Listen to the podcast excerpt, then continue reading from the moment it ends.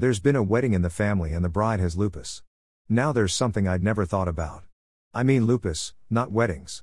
Looks like it's time to do just that. I'd heard the word and had my ideas as to what it meant, but let's allow my favorite dictionary, the Merriam-Webster, define the disease for us. Photo by Trung Nguyen on pexels dot com. Any of several diseases characterized by skin lesions. That's a little too general for me. Let's see if we can get more specific. The Lupus Foundation was tremendously helpful here. Systemic lupus erythematosus, S L E. Systemic lupus is the most common form of lupus, it's what most people mean when they refer to lupus.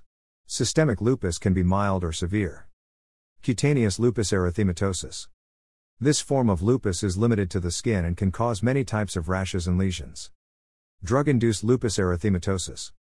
This is a lupus-like disease caused by certain prescription drugs. Neonatal lupus. Neonatal lupus is not a true form of lupus. It is a rare condition that affects infants of women who have lupus and is caused by antibodies from the mother acting upon the infant in the womb. Of course, this is a kidney disease blog, so I wanted to know what, if anything, lupus had to do with the kidneys. By a process of elimination, we must mean S L E. We're not interested in solely the skin, drugs, or newborns.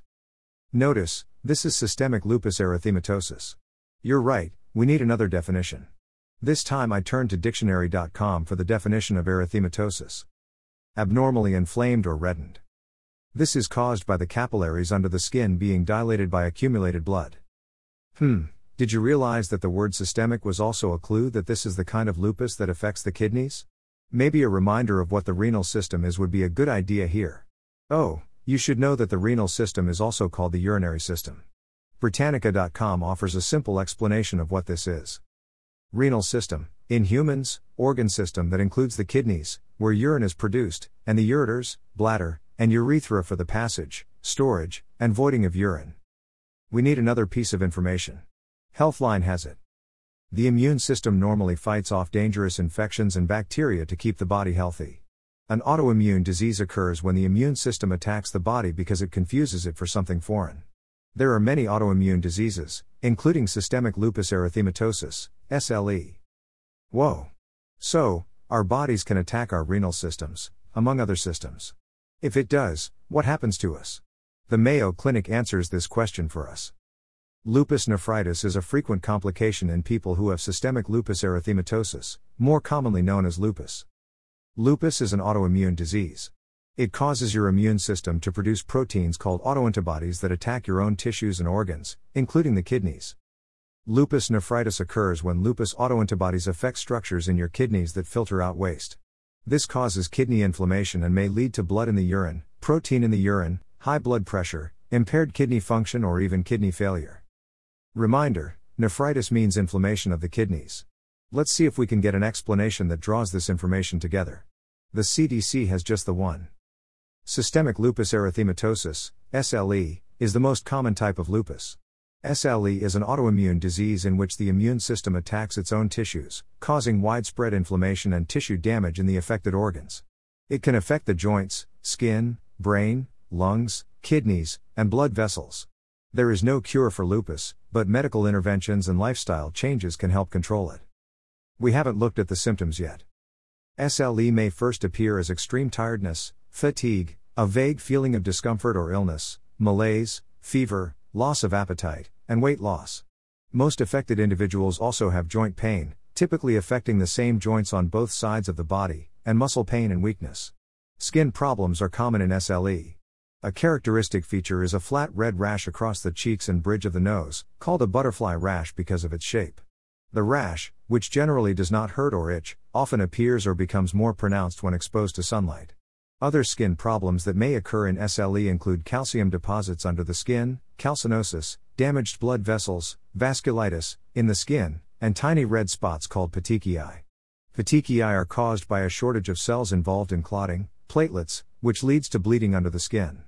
Affected individuals may also have hair loss, alopecia, and open sores, ulcerations, in the moist lining, mucosae, of the mouth, nose, or, less commonly, the genitals.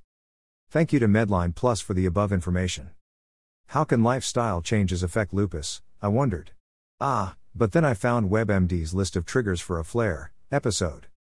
Common lupus triggers include overwork, lack of sleep, stress, sun exposure, fluorescent or halogen lights, infection, injury, stopping your lupus medicines, other lupus drugs. The same site has suggestions for dealing with lupus on a daily basis.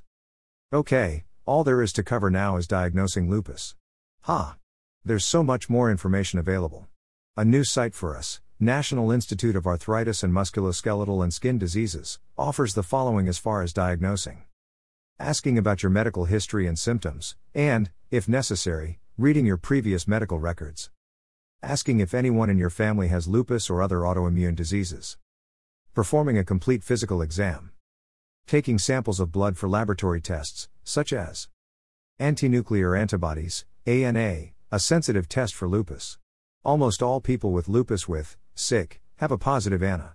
However, having a positive A N A does not mean you have lupus, since totally healthy people can have a positive A N A. Antiphospholipid antibodies, anti-Smith, and anti-double-strand D N A antibodies, which doctors order when you have a positive A N A and can help determine if you have lupus. Complete blood counts, to check for low platelet counts, low red blood cell counts, and low white blood cell levels, which can happen if you have lupus. Metabolic panel to look for changes in kidney function. Taking urine samples to check for abnormal levels of protein in the urine. Performing a biopsy of the skin or kidney, when labs indicate there may be a problem with the kidney, by taking a small sample of tissue to examine under a microscope. Notice the mention of the kidneys. Until next week. Keep living your life.